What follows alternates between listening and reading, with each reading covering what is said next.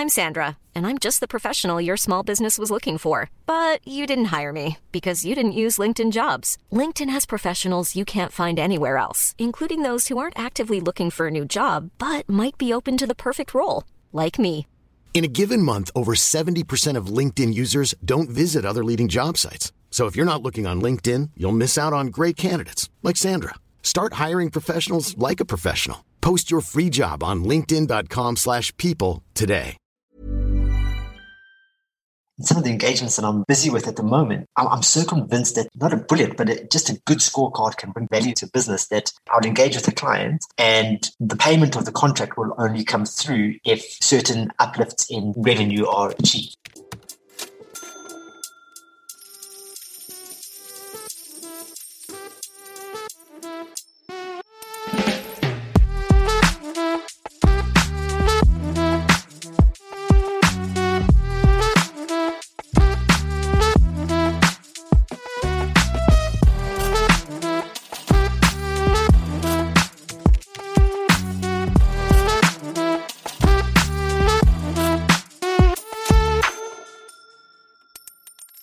Welcome back to How to Lend Money to Strangers, the podcast about consumer credit strategies around the world.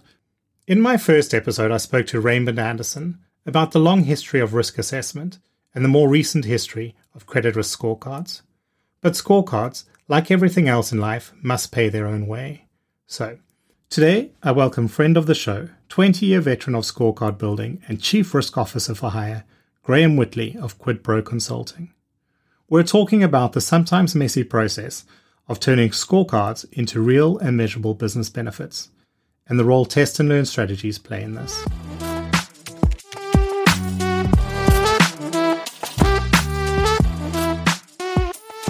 You spend a lot of time building scorecards and building strategies, but you've also spent uh, a lot of time thinking about how to turn those into business value. That's really what I want to talk about today. But let's start with a quick introduction of your background in credit risk analytics, what you've done and your experience, and then a little bit on the type of work that you're doing now.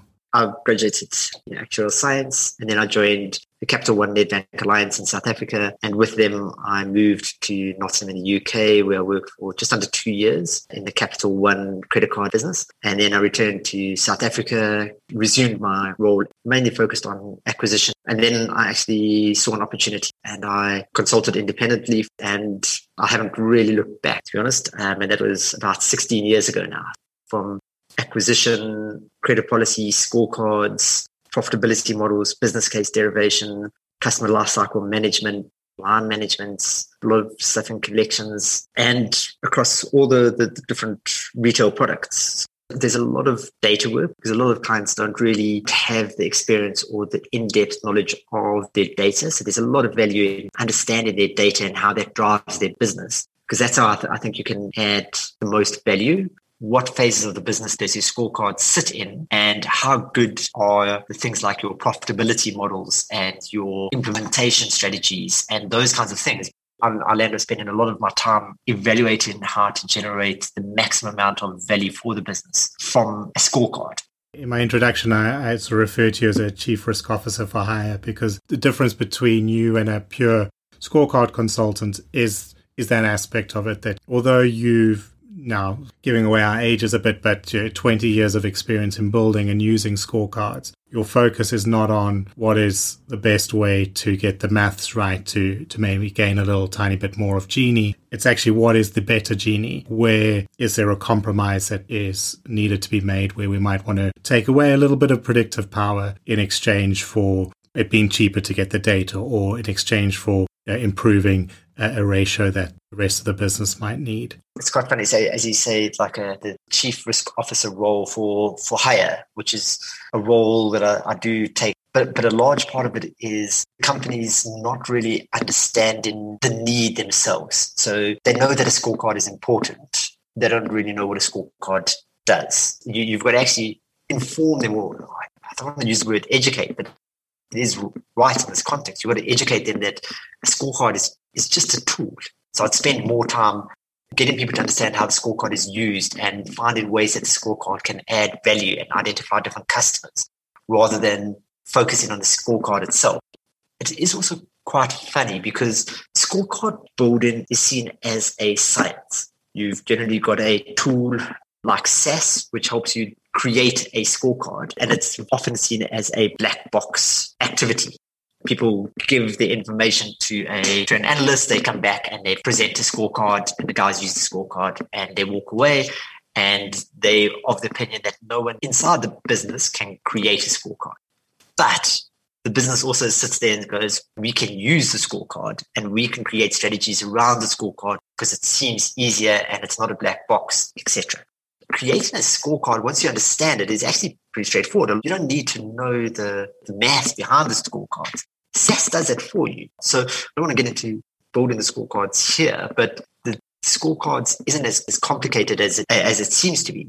But what I think does need the expertise is the implementation of the scorecard and and the way that you can take a scorecard for what it is and the power that it gives you and really drive through maximizing the value within the business. And often they they land up with strategies that are suboptimal because they haven't engaged enough in in terms of how to use the scorecard and, and, the power that the scorecard will drive not only in just a singular decision of approve and decline but how you can use that scorecard to inform your strategies and how you can implement things like risk-based pricing off of it and how how your your risk scorecard can help you identify response rates so you know, you've you've got two different scorecards that operate right at the front of your business, which is around customer acquisition. The one would tell you what customers to target that are more likely to take up a, a lending product, and the other one will tell you who should you approve. Those scorecards generally work in opposite directions because the customer that is going to be more likely to respond to a credit offer is often going to be a customer that could be desperate for credit. And that, that generally aligns with higher risk customers. So, as an example, you could be in a situation where your response model says, out of a population of 10,000 customers, your response model says, target uh, these 1,000 customers because they are more likely to respond. However, if they do respond, you might find out of those those customers, you land up with 100 approved loans. So you've got to try and find a compromise between the two scorecards so you actually you, you almost create a matrix of the two scorecards, and then what you do is you target the, the segment and the customers that, that maximizes profit. Yeah, because that should be informing the approach that you go out with. The messaging that you're using to market would be very different. If you are knowingly targeting the population, knowing that many of them will be declined, you're going to have to have a different messaging that makes that clear to protect the brand you don't want to go out sounding all confident and then decline a whole lot of people. Or likewise, yeah. you, you mentioned risk based pricing. That's the kind of bridge between those two where you say, these are the people I want. We're going to approve all of these that we can get. But we know that this is a population where everybody wants them. So there's a lot of competition. I better give a discount, or maybe I've got to give a sign on gift. Uh, this is a population yeah. that doesn't need credit. So the messaging Maybe it's something more luxury based or more emphasizing the rewards your credit card offers. Maybe it's been done by marketing. Maybe it's been done by a team entirely divorced from the credit side, never mind the sort of analytics of the scorecard. But the thinking that the scorecard builder put in there is relevant and should be uh, made available to these teams. And I did some work with a client who had a big, uh, impressive, expensive scorecard up front. And the guys that we were working with, there was a little bit of grumbling under the under the breath because once this big, expensive scorecard had gone in, they were still not really seeing a great uplift in their customers they were bringing on board. Because I was working at a credit bureau at the time, I could look at you know, what's the credit score of the people that you did an inquiry on, and what's the credit score of the people you approved. And I could see that the degree of separation from applied to approved was amongst the highest in the industry. So you could actually say that scorecard was doing its job very well. But when we looked at those same data fields, was very clear that the quality of the through the door population, the quality who were applying at them was really, really low. So we're saying you've spent a lot of money on a scorecard, but actually a lot of your problem stems from the people you're attracting to apply. So yes, the scorecard's good. You probably needed a new scorecard. It's probably worth the money you spent. However, you haven't addressed a big part of the problem, and that's your marketing. So perhaps it's your branding. Why are so many high risk people applying to you? Is there something about your brand that's turning off lower risk customers? And it's that big picture that's seen together, which would have been a lot more effective use of money than just building a new scorecard with a better Gini. Uh, so I agree, agree with that 100%. And I think that also comes back to the, the, the point that we made earlier, which was around the tools that, that support and surround your scorecard. If you can identify good customers that you want to target and bring on board, you, you're generally going to have to convince that customer. You're going to have to give them some kind of offer. And the danger there is, is I often find myself in a situation where you're having a, a, meeting and people say, okay, we've got to make it more attractive for these customers to take up a product. So let's offer them a two or 3% rebate on the interest rate. And everybody gets excited about that and off you go. But that could then make that product unprofitable for those customers, despite being low risk. And th- this is where the, the understanding of your performance and your profitability is actually vital. What can you do to attract that customer? If you pre-approve the customer, what, you know, what, what is the, the interest rate that they, that they should be on? Or if you give an interest rate discount or a fee discount, all of those kinds of things become very, very relevant. Likewise, in an example that we spoke through earlier around the thousand high risk customers that come aboard, on the face of it, as we described it earlier, it didn't sound like it was a good decision for the for the bank. But if you could say to those customers, yeah, we'll give you a product, but bearing in mind your interest rate is going to be five percent higher than than our standard offer, and that switches it around into a profitable nature, then that's good for the bank. And that, that's where risk-based pricing truly comes in. You push in that decision and that profitability earlier in, in the life cycle of the account just the one thing on the scorecard that people often overlook is people think that is the, the, the remit of a scorecard is, is how you approve custom. That's not always the case. It's a scorecard also helps you identify areas where activity shouldn't be conducted. So, as an example, a, a collection scorecard is is often overlooked and deprioritized. It's something someone does off the, the side of their desk. But a collection scorecard can add huge, huge value by identifying customers that don't need to be contacted, customers that are going to pay without intervention. So good customers. And then you, you, you reduce your required capacity and you focus on the, the sweet spot, which is the, the, the customers that have a chance of pay, paying if you contact them.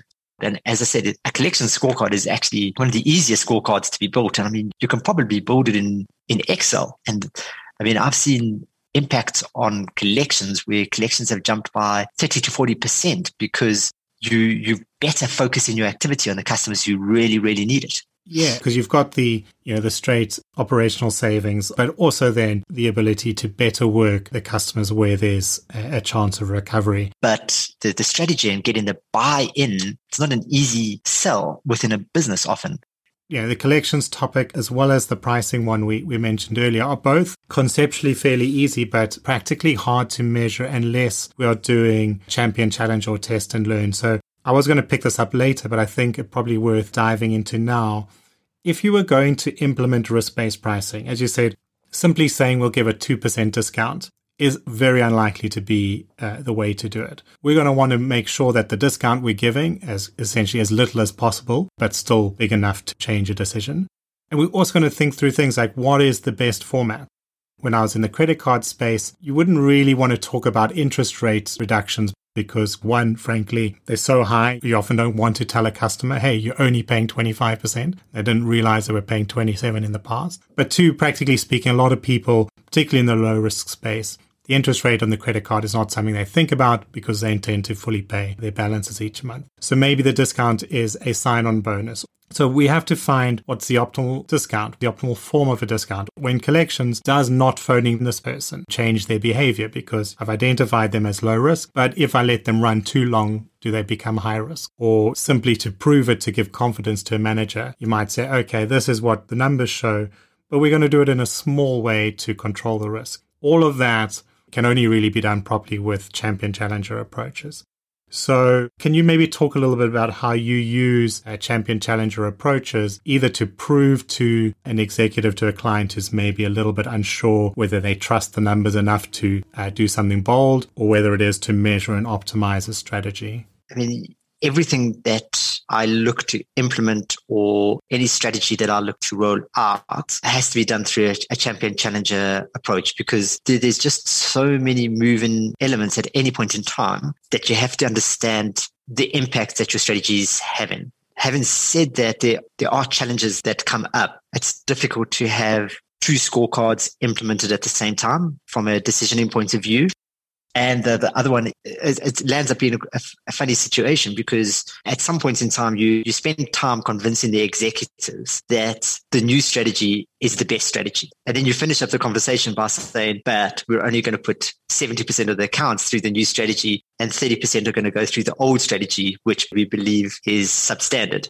And then growing businesses or the businesses that are new to scorecards and things like that, they're not a massive fan of that. They they want to go big and they want to drive the value as quickly as possible. It's definitely a discipline that we have to get into and we have to force ourselves to stick with because you know you, you have to operate in the realms of the known and not in the realms of well we think this happened and, and that's why you, you absolutely have to have the champion challenger strategy, as difficult as it may be. And even sometimes do things manually. Make sure that test and learn becomes a staple and a integrated part of the business. I get that. Like, I worked for a big established multinational bank who had Champion Challenger in their credit card issuing systems, but the two parts, so 80% went down strategy A, 20% went down strategy B, as they had done for the last two years. That's not champion challenger. You can't just do two strategies for two years. And yes, we could compare one or two things to it, but it's test and learn. Champion Challenger, it's about always updating. The new strategy might be great, it might be best, but slowly over time, people change their behavior because they're getting declined or because they're getting approved or because their limits are being increased. If we're not continuously measuring that and getting ready to change and adapt to what's happening in the current day, we're always going to find ourselves slowly moving off track.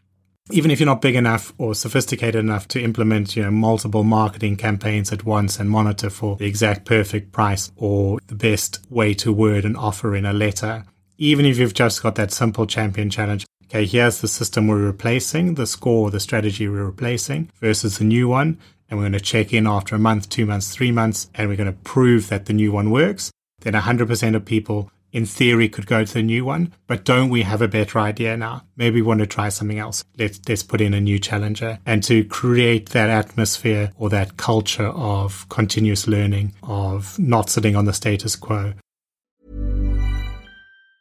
When you're ready to pop the question, the last thing you want to do is second guess the ring at Bluenile.com, you can design a one of a kind ring with the ease and convenience of shopping online. Choose your diamond and setting. When you find the one, you'll get it delivered right to your door.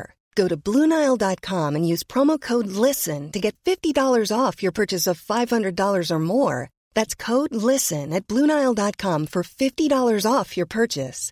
Bluenile.com code LISTEN. Burrow is a furniture company known for timeless design and thoughtful construction and free shipping, and that extends to their outdoor collection. Their outdoor furniture is built to withstand the elements, featuring rust-proof stainless steel hardware, weather-ready teak, and quick-dry foam cushions. For Memorial Day, get 15% off your Burrow purchase at burrow.com slash ACAST and up to 25% off outdoor. That's up to 25% off outdoor furniture at burrow.com You can't do that with full confidence unless you're real life testing because everything we measure, we change. So you're changing people's behaviors. And unless you accounting for that, they're just going to be having to get the consultants back in in a, in a year to, to adapt the strategy. Test and learn isn't something that you do once to tick a box. Test and learn is a culture of evolution and improvement and continual development to come out and deliver the best possible and potential strategy. And it's something that you've got to do all the time and you've got to be continually asking the question and pushing and trying to find those improvements. What, what I do find really helps is when you're putting in a new strategy based on a scorecard, or a new scorecard is make sure that the success criteria are well documented. So you're looking for an improvement in a key metric. Let's say customers who've missed three payments after six months. Let's say that's a critical metric and your conditions of success are a 10% improvement in that metric. That's an agreed outcome whereby if that condition is met, actions are taken. Because I often find, and, especially with the smaller companies, data is, is sporadic, data is is spiky. All of those kinds of challenges exist. But if you sit up front and you say, right, when we see this, then this is the action that we're going to take. That's very powerful. And, and likewise, the conditions of failure, because everybody wants the new strategy to be a success. But things don't always work out as we planned. Yeah, I think what's um, interesting there as well is that test and learn does create its own data. So you might be operating in a world where data is hard to acquire right at the moment, but by doing test and learn, you can create it quickly if you've thought through what you're actually testing and what those success and failure criteria are. In one of the other episodes, uh, I'm talking to a, a, fintech in the Philippines, and one of the things they're working with is a client base that doesn't have a lot of traditional credit data. And so they do lots of champion challenge, lots of test and learn campaigns very quickly. So they'll take a small risk on a customer and then try and learn as much as they can about their customer early on because they, they see that as a way to create the data they need where it doesn't exist. The low and grow is a strategy that works well when there's there's little or no no data and you're effectively pushing back your scorecard from a upfront decision to a three month or a six month decision. I've heard the term low and grow used where, yeah, we give everybody a small credit limit and then at six months we, we see if they've been paying everything back and we increase their limit. But if it's done right, you're not so interested in learning a lot more about the specific client. You're trying to find ways that that client can teach you about everybody. So you want a thought out campaign so that you're improving your scorecards over time. It's building those feedback loops. So which customers, which type of customers made it through to six months and looked good and got their credit limit increase? What might I know about them now? Could I rebuild my scorecard if I did it today? Because particularly in this example I'm referring to in the Philippines, they're bringing on a lot of new data fields, you know, the smart, all the sort of smartphone data fields that exist today that haven't got a long history of being modeled in. They can keep all this data, thousands and thousands of fields, and as they get more customers on board, as they get more performance data, they're continuously thinking through have we learned anything that's enough to build the scorecard, to improve the scorecard? And they will know that so much faster because they're checking all the time than if they just waited for a two year development cycle or tracked Gini until Gini got too low and they, they did a, an audit pushed new scorecard build. So yeah, champion challenger. We talk about it, and it's it's something that most people know. But there's that culture, as you said, a culture of learning when you're building it, what are we testing? What are we looking for? What would success mean? What would failure mean? What time frame would we need to look at those? So depending what you're looking at, response rates, you know, those happen from within a day or two. Uh, defaults, you know, take several months. It does take time. It's naturally, it does sound inefficient. Uh, if someone's seen it through, as you say, they might be very keen just to get everybody on the new scorecard or on the new strategy. But if we can build that culture, allows us to just learn more accurately yeah, I think you've touched on two really important aspects there. The one is just the time to learn is not something to be understated or underestimated, especially on the, the risk performance side of things. It, this does take time to get significant learnings and to make proper decisions. And I think the, the other thing when you're talking about the low and grow type of strategy is good decisions need data. And throughout the entire process of everything that we do is having good data. And that, that flows through from making sure that the data is accurate on the systems to having accessible systems, but also to making sure that you capture as much data as you can whenever you can. So my default position is always to try and just give me as much data as is potentially possible to gather and then let me sort it out later on and figure out what's important and what's not. So what you're talking about with the thousands of columns of data, I mean, that's brilliant. A lot of companies that you engage with don't fully understand the value of capturing data up front. I, I can't tell you what data is going to be important. I'm only going to know the answer to that a year from now. And then, then we can trim down the application form or the data gathering exercise. That's how you build a good scorecard. There is a lot of pushback against that everything now is about making things quicker and better and faster. But the worst situation that you could be in is having implemented a low and grow strategy And a year down the line, you're sitting there going, actually, I don't have enough information or I don't have the right information that helps me identify who's a good customer or not. And we need another year of information and performance. And let's do it right this time. So I'd rather be in a situation of maybe losing an, a couple of customers through the application process than delaying our development by a year, if that makes sense. Yeah, it does. And it's also why I'm quite interested in the sort of new alternative data fields in developing markets in particular. In big developed markets, there's normally a credit bureau score you can refer to, and you can get the data you need on a customer quite easily. In the developing world, you'll often have here none of this legacy of data built up. There's often not really a strong credit bureau, or uh, where there is a bureau, only a very small portion of the population is represented in there. So, yeah, in the Philippines, uh, where, where that example was from, uh, but the same is true in places like Kenya. There's a strong credit bureau, sometimes multiple credit bureaus, but they're talking about a very small, high income portion of the population. But when we look at now what smartphones in particular can bring us, is these smartphones are storing all this data anyway.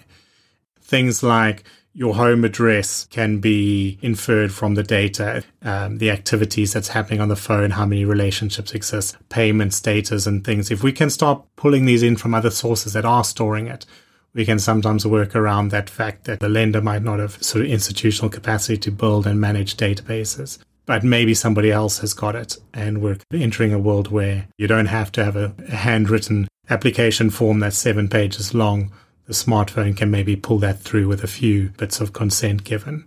That's the key part, is just around the, the consent. So, with my clients in Kenya, I mean, there's a huge amount of focus in terms of how social data and, and open data can help slow risk. It does have huge potential, but then you do have the regulatory concerns and the privacy concerns that come along with that the risk that it gets turned off by the gatherer at some point is not controlled by you. So, yeah, it's got value in some builds, but there's some complications to get through. I know we've sort of gone off a bit on the, the, the champion challenger test and learn, but if we circle back to when you're linking a strategy to revenue, what is your approach to kind of make sure that the work you're doing is driving genuine measurable and sustainable business results and not just giving a scorecard with a very high Gini. As an example, um, I was actually assisting one of my clients in Africa and much engagement at that time had nothing to do with the upfront credit policy. But I did, in conversations with the, the CEO, understand that had invested quite a bit into developing a scorecard, an application stage scorecard, but weren't fully understanding the benefits that the scorecard could bring to them. And there was a lot of pushback.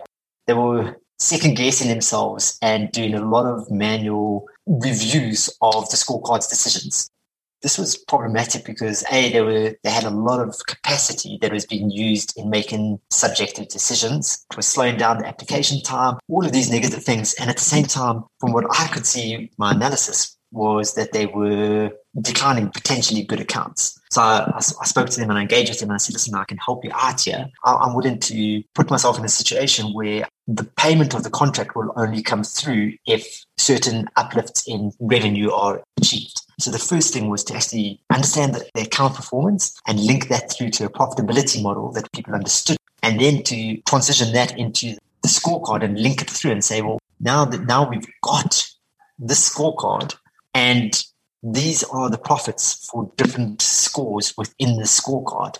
So if we were in a in a world where the manual vetting department was offline for a couple of days and we moved on to this new scorecard, this is the the value, the incremental value that would be generated. And we worked it out to be about 15% of the bottom line of the business from moving to an automated scorecard without manual vetting. So it was a huge thing for the business. And there was that itself generated a lot of excitement. You don't often come across a, a time and a place when you can add 15% to the bottom line of a business through, you know, one single implementation of a scorecard or strategy.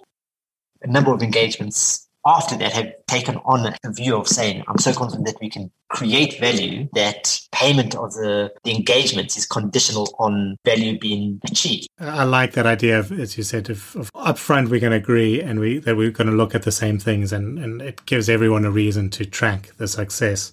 You mentioned a profitability model. In my mind, that can range a few lines in Excel to something as complicated as a scorecard. Can you just talk a little bit about what a profitability model was in this context and maybe some broader thoughts on, on modeling profitability? I think for me, it's got to be understood. So it can't be too complex. It's got to be accurate and there, there has to be a way for the business to tie back or understand the performance. You can't just have a, a loan level profitability model in isolation that no one's got any reference to.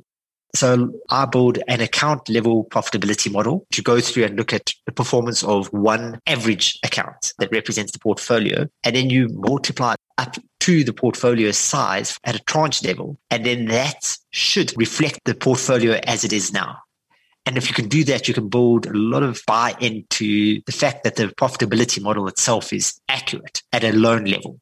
And then you can start modeling out different scenarios. What happens if the interest rate is 10% higher? What happens if risk is 15% lower? And you can do this on an average account level to create a very specific NPV on which specific decisions can be made. So if you can sit there and you can say a bureau score of 600 translates to a risk experience of X over time. 5% of the accounts default in month six. So that really gives you the ability to make very, very powerful decisions within the business and lots of gaming scenarios. Like how do we model out low and grow? How do we model out changes in interest rate? How do we model out bringing on board a fee? How do we model out changes in risk experience? What happens if we believe that in a year from now, we're going to have a better collections department and better collection strategies? How's that going to impact the present value? All of those things become relevant. And it doesn't have to be this massively complex thing. It's just got to be, people have to be able to look at it and understand it. And it's got to be flexible, flexible and accurate. And then, then it's, it's probably the most powerful tool that you've got within the business. Profitability model and the scorecard are, in my mind, uh, the two most important tools within a business. Yeah, I think I could agree with that because I think that a lot of the value of the profitability model it's not an easy word to say. The prof- profitability model is from its ability to drive the conversations and to get people thinking about how does this connect to that? Where's the money coming from? Where we're losing money? The scorecard is very much this is the risk situation. This is how many people are going to meet the bad definition or the, the target variable.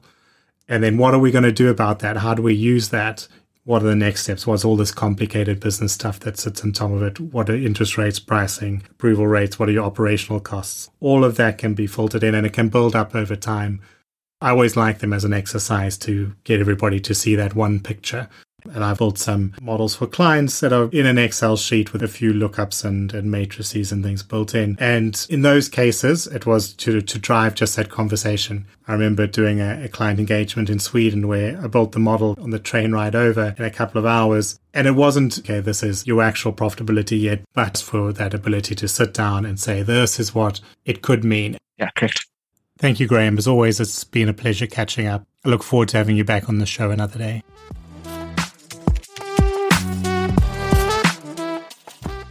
Georg Steiger is the co-founder and CEO of First Digital Finance, a fintech in the Philippines that's using advanced AI modeling and buy now pay later product offerings to increase access to finance in that country. I'll be speaking to him next Thursday about how to lend to thin file or new to credit customers in developing markets. You can join us on Spotify, the Apple Podcast Player, or wherever you're listening to this one.